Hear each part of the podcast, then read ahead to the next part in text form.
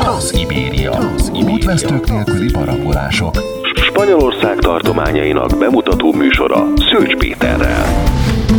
Sziasztok, szép napot kívánok a Rádió Brand hallgatóinak, ez itt a Trans-Ibéria, a mikrofonnál Szőcs Péter. Múlt héten Aragónia mesés középkort idéző tájain barangoltunk, meséltem királyi történeteket, magyar szálakat, amik összekötnek minket Spanyolországgal, túráztunk az El camino és az egyik leghíresebb szerelmi legendát is életre keltettük pár percre. Aki esetleg lemaradt volna, semmi pánik, a radiobrand.eu honlapján vissza tudja bármikor hallgatni az adást. Ahogy ígértem, a mai megállunk Andalúzia, a Gibraltárral és Portugáliával is határos tartomány a Sierra Nevada több ezer méter csúcsaitól egészen a Costa del Sol homokos tengerpartjáig terjed, ami a legismertebb partszakasz is Spanyolországban. Neve napos partot jelent, amit azért is kapott, mert egy évben 320 napon biztosan süt a nap, 230 kilométeres partvonalát szinte mindenhol hotelek, strandok övezik, Montrealtól egészen La Lineáig. Sol ma már Európa Kaliforniája néven is emlegetik a fekvése és klímája miatt. Andalúzia az európai kontinens nyugati felének legdélebbi régiója, a Gibraltári szorosnál csupán 14 km választja el a marokkói partoktól, azaz Afrikától. Körülbelül 8 millióan laknak ebben a régióban, ami közel akkora, mint Magyarország. Világszerte gyönyörű városairól, mecsetjeiről, a bika viadanokról, lovairól és persze serjéről ismerik, amit véletlenül se keverünk össze a sherry brandiként ismert medlikőrrel, mivel a serit nem ízesítik. A seriből az elsőként Amerikába induló hajók is pakoltak a fedélzetükre, és miután a spanyol hajók Indiába is elvitték a serit, ez lett az első bor, amely körbejárta a világot. Fehér szőlőből készítik, fűszerezése pedig hétpecsétes ősi titok. A fahordóban élet igazi seri márkákat Andalúzia szerte meg lehet kapni, ilyen márka a González Bias, a Sandeman vagy a Pedro Domek is.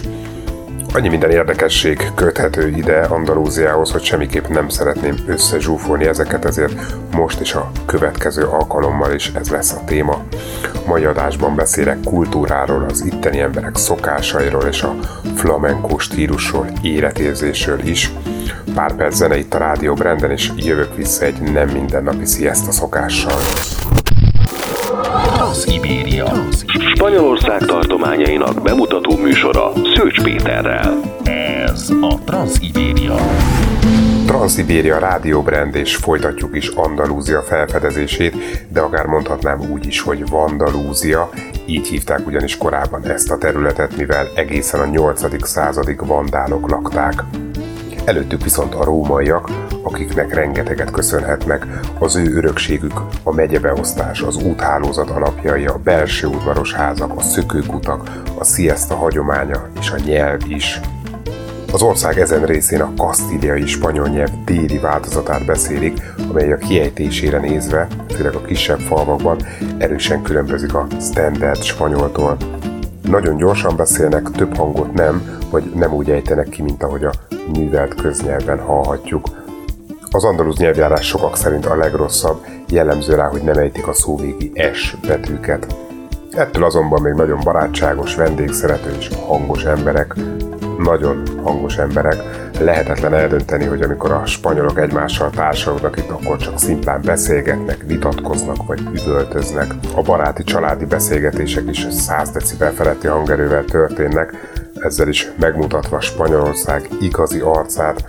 Sajnos nem nagyon hajlandóak más nyelven megtanulni, számukra evidens, hogy mindenki beszél spanyolul. Ezzel nincs is semmi gond, de nyilván nem várhatják el egy turistától, hogy az egyhetes nyaralására megtanuljon spanyolul. A jó idő és a napfény összefüggésben van a nyitottsággal, így nem meglepő, hogy az itteniek a vadidegent is azonnal arcra pusziban öleléssel üdvözlik, de az sem ritka, hogy már az első találkozáskor ölelgetés, simogatás is társul a köszönéshez. Számunkra, akik tőzsgyökeres magyarok vagyunk, ez a szokás talán kicsit furcsa is lehet, akár félreértésekre is adhat okot, de ne gondoljátok túl ők egyszerűen tényleg ennyire közvetlenek. A spanyol életritmus jelentősen eltér a miénktől, szinte semmi nincs nyitva 10 óra előtt, de főleg Andalúziában minimum két órával el vannak az emberek tolódva. Az élet itt nem reggel 6-kor, 7-kor indul, hanem leghamarabb is 9-kor. Hiába pattanunk ki az ágyból kora reggel, nem sok esély van rá, hogy akár egy kávét is megígyunk, szóval ha itt jártok, bátran óvjátok ki magatokat, semmiről nem maradtok le, ha későn keltek is. Az üzletek, a kávézók is kilenckor nyitnak leghamarabb, tehát a korai reggelőnek valót érdemes még előtte nap beszerezni. A siesta déltől 4-5 óráig tart, ilyenkor a befüggönyözött szobákban pihennek, és azt mondják ez a legkedvezőbb időszak a népesség gyarapítására is. Este éjfélig egy óráig még a gyerekek is ébren vannak. Azért nem olyan rossz szokások ezek, érdemes egyet-kettőt nekünk is beiktatni a mindennapokba. Gondolok itt például a siesta alatti kellemes időtöltésre, nagy hagyománya van a tapaszevésnek, külön szavuk is van rá, tabeár, ami annyit jelent, hogy tapaszbáról tapaszbára járnak, és különféle apró fogásokat kóstolgatnak. Természetesen társaságban, náluk ez olyan szociális esemény vagy életforma, de nem csak a tapasz, az étkezés kb. minden formája, ami nem csak így a létszükségletet elégíti ki, hanem egy szabadidős tevékenység, mondhatni sportot űznek az evésből vagy a klíma, vagy a napsütéses órák miatt, vagy valami más, amiről mi nem tudunk, de az biztos, hogy imádják az életet. Három legfontosabb szavuk is erre utal a Sol, Playa, Vino, vagyis a nap, a tengerpart és a bor. Azt mondják, ha ezek megvannak, akkor minden rendben, és nincs szükség semmi másra. A férfiak gyakran egészítik ki a mujeres, azaz a nők szóval, mit lehetne erre mondani, nem fogom megkövezni spanyol férfi társaimat. A szünet után a mórok örökségéről, Bika viadalról is megtudhattuk többet. Pár perc is folytatjuk, addig is zeneit a Rádió Branden. Transzibéria. Útvesztők nélküli parabolások. Spanyolország tartományainak bemutató műsora Szőcs Péterrel. Nyert körbe is ismert meg Spanyolország mesés és változatos tájait. Ez a Transzibéria Szőcs Péterrel. Folytatjuk is a Transz-Ibériát, a mai témánk még mindig Andalúzia. Korábban szó volt a spanyolok furcsa szokásairól, a követendő siesta hagyományokról, arról milyen hangos népek, most pedig a mórokról szeretnék szót ejteni, hiszen ők is nagy hatással voltak az egész ország nyelvére, kultúrájára, építészetére és hagyományaira. Andalúziára a legnagyobb hiszen ez a terület volt a leghosszabb ideig a mórok kezén, észak-afrikai eredetű középkori népcsoport, akik az ibériai félsziget nagy részét a 8. századtól a 15. század végéig megszállás alatt tartották. Tulajdonképpen arabok és berberek voltak, akik a Gibraltári szoroson keresztül érkeztek a félszigetre. A mór kifejezést Spanyolországban használták rájuk a keresztényektől való vallási és etnikai megkülönböztetés értelmében, vagyis minden iszlám vallású szemét mórnak neveztek. Ma is élnek arabok a tartományban, de főleg a fürdők, a mecsetek és a kalifák, emírek, panutái emlékeztetnek arra, hogy egykor ők uralták a vidéket. A mórok a sivatag népe így a vizet szentként, minden élet alapjaként tisztelték, Mindemellett a Korán előírja az igaz hitőeknek a testi tisztaságot. Andalúziában ekkor tucatjával épültek az arab fürdők, kiterjedt csővezeték hálózatokon keresztül folyt a meleg és a hideg víz a medencékbe. A közfürdőkben az egyik nap a férfiaké volt, míg a következő a nőké, azonban nem csak a megtisztolást kellett szolgálniuk a fürdőknek, hanem próbáltak figyelni a dizájnra is, hogy minél szívesebben és gyakrabban járjanak ide. Ezért igyekeztek díszes csempékkel borítani a falakat, és a vizet is általában kőszobrok köpték. Minden városban megépítették vallásuk jellegzetesen szent helyeit, a mecseteket, azonban a katolikus uralkodók majdnem mindet lerombolták, vagy keresztény templommá építették át. A paloták mellett így ma már csak a mesteri mecseteket lehet látni. Ez utóbbiakra találhatunk igazán lenyűgöző példát Kordobában a Mescuitát, a világ egyik legnagyobb mecsetjét, a leghíresebb mor műemlék Granadában az Alhambra, a város fölött fekvő erődítmény, melynek belső egy csodálatos palotát rejt, és a Sierra Nevada északi lejtőjére is nem mindennapi kirátást árul elénk. Több feltételezés is van, de minden bizonyal a Bika viadalok, azaz a Fiesta Brava és a Mórok közvetítésével került Spanyolországba. A látványosság a világ egyik legősibb, máig fennmaradt szokása. Federico Garcia Lorca spanyol drámaíró így írt róla. A bikaviadalnak egész liturgiája van, valóságos vallási dráma, ahol ugyanúgy, mint a misében, imádnak és feláldoznak egy Istent. Nem véletlen, hogy Andalúziával kapcsolatban merül fel a bikaviadal, hiszen a szevillai Plaza de Toros aréna az ország egyik legnagyobbja. 20 ezer ember élvezheti és izgulhatja végig a tornádorok véres erőadásait. A nemzeti sportnak azért is van akkora sikere, mert a bikaviadalok már társadalmi eseményekké is váltak. Sokan járnak ide megbeszélni ügyes-bajos dolgaikat, sőt üzletek is köttetnek az aréna soraiban, ahová elég nehéz jegyet szerezni. A bikaviadal időszak áprilistól októberig tart. Sok fontos bikatenyészet létezik, ami már régen kihalt volna, ha nem léteznének a viadalok. Rajtuk kívül még sokan élnek a nemzeti ünnepből, Fiesta Nacional, ahogy a spanyolok nevezik, az arénák személyzete, állatorvosok, a matadorok ruháját készítő szabók, lótenyészetek, különböző matador felszereléseket gyártó cégek megélhetése függ a viadaloktól, amely mintegy 200 ezer embernek ad munkát, és a spanyol kasszába több milliárd eurót hoz. Természetesen rendszeresek az állatvédelmi tüntetések a bikaviadalok ellen, több helyen is sikerült már betiltani ezt a sokak szerint barbár hagyományt. A bikaviadal tradícióját támogatók szerint a nem élelmiszeripari és nem a vágóhidak számára tenyésztett harci bikákkal történő viadal egy művészeti forma, amelyet egyenrangúnak kellene tekinteni a tánccal, a festészettel vagy a zenével. Sok művész is élharcosa volt a viadaloknak, például Francisco Goya vagy Pablo Picasso szintén számos művében megörökítette a bika és az ember harcát. Az arénák hangulata után egy sokkal emberibb, misztikusabb világba tekintünk be. Flamenkóval folytatjuk, de csak a szünet után itt a Rádió Branden. Transzibéria. Útvesztők nélküli parabolások. Spanyolország tartományainak bemutató műsora Szőcs Péterrel. Transzibéria Rádió Brand, és elérkeztünk a mai adás utolsó fejezetéhez, amit mindenképpen mindenkinek egyszer látni, hallani, érezni kell, hiszen ez az andalúz lélektükre a flamenco. Flamenco alatt érthetjük magát a zenét, az éneket vagy a táncot is, amit magáénak vallanak mind az andalúzok, mind az andalúziai cigányok is. Akármelyik közösségtől is ered, az biztos, hogy a hazája Dél-Spanyolország az az Andalúzia.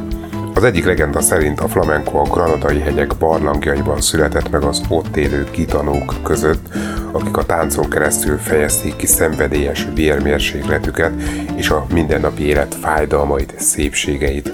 Ha Granadában jártok, van is lehetőség megnézni egy ilyen flamenco előadást az ősi barlangokban.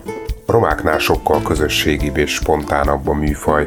Régebben a nagy család tagjai a nagy birtokokon vállaltak mezőgazdasági munkát. A napi munka végeztével az ideiglenes szállásokon került sor a flamenco estékre, melyen a teljes közösség részt vett.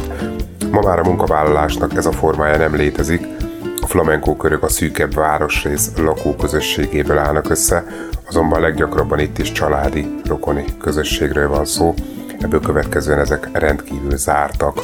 A cigányok nem járnak szervezett flamenco tanfolyamokra, az éneket, a táncot és a zenét is, mint egy családi örökséget egymástól tanulják.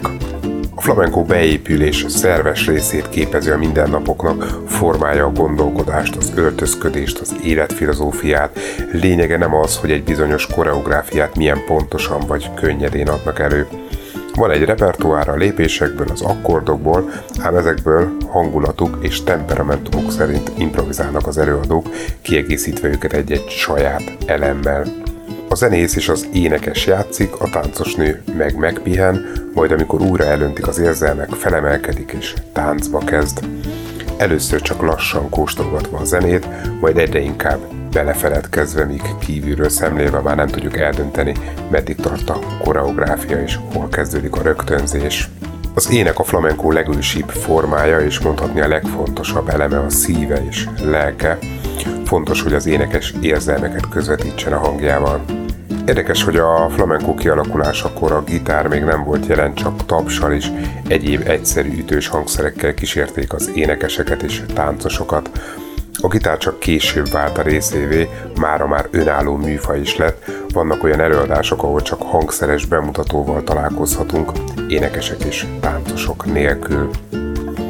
Mivel a flamenco a szegény emberek szórakozása volt, akiknek nem volt pénze drága hangszerekre, így a legegyszerűbb és legolcsóbb hangszerként a saját tenyerüket használták. Attól függően, hogyan ütik össze a tenyerüket, különböző hangszint tudnak létrehozni. Ha több ember tapsol, egész összetett ritmus kombinációkat is meg tudnak szólaltatni. A harmadik elem pedig a tánc. A flamenco táncos nők tradicionálisan hosszú, bőfodros szoknyát viselnek. Az előadások közben a táncosok általában többször átöltöznek és az adott tánc stílusához leginkább passzoló ruhát vesznek fel. Egy szomorú táncos például fekete ruhát hordanak, míg egy vidámabb stílust színes mintás ruhában táncolnak el. Gyakori kiegészítőjük a kendő, a kasztanyetta, amit a kezükre erősítenek tánc közben is csattogtatják. Ez is a legnépszerűbb szuvenír tárgy, amit a turisták vásárolnak, illetve a legyező. Szerintem ezt is kb. minden ajándékboltban lehet kapni. Ezen kívül használnak még botot is, elsősorban kopognak vele, ezzel egészítik ki a lábkopogásukat. A zenekarok, együttesek mára már egyre többféle hangszert használnak, a hegedítő kezdve a fuvolánát, a zongoráig a legkülönböző félépek is előfordulnak. Jelenleg is három Sevillához közeleső kisváros tekinthető a flamenco központjának, ezekben számos iskola és kávézó működik, de sok helyen elcsíphetünk spontán flamenco estéket is, akár az utcán sétálgatva. Ezen felül mindhárom városnak megvan a hagyományos ünnepe is. Jerez de la Frontera például nevezetes a nagyhéti passió körmenetekről, és a május elejé egyhetes lóvására Feria del caballo is érdemes itt megnézni. Arcos de la Frontera legnagyobb ünnepi látványossága farsangi jelmezes felvonulás, ahol a flamenkónak is szerep jut, illetve Lebriha városában a júliusi csiga ünnep, a Caracola, ami egyben Spanyolország legnagyobb flamenco fesztiválja is, szinte kizárólag roma előadók lépnek fel. Bár Spanyolország népzenét sokan a flamenkóval azonosítják, érdemes tisztázni, hogy a flamenkó csak egy műfaj a számos és régiónként igen eltérő és változatos spanyol népzenei műfajok közül. Ez inkább etnózene, mint népzene, vagyis nem kifejezetten a spanyolokhoz, hanem az andalúz cigányokhoz köthető. Ennyi fért bele a mai Transzibériába, de ahogy mondtam, legközelebb folytatjuk az Andalusz körutat, ellátogatunk Sevilla, Cadiz, Cordoba városaiba, illetve a híres Castanya Carter történetére is fényt derítünk. Köszönöm, hogy velem voltatok, a Rádió Branden Szőcs Pétert hallottátok. Transzibéria. Spanyolország tartományainak bemutató műsora Szőcs Péterrel. Ez a Transzibéria.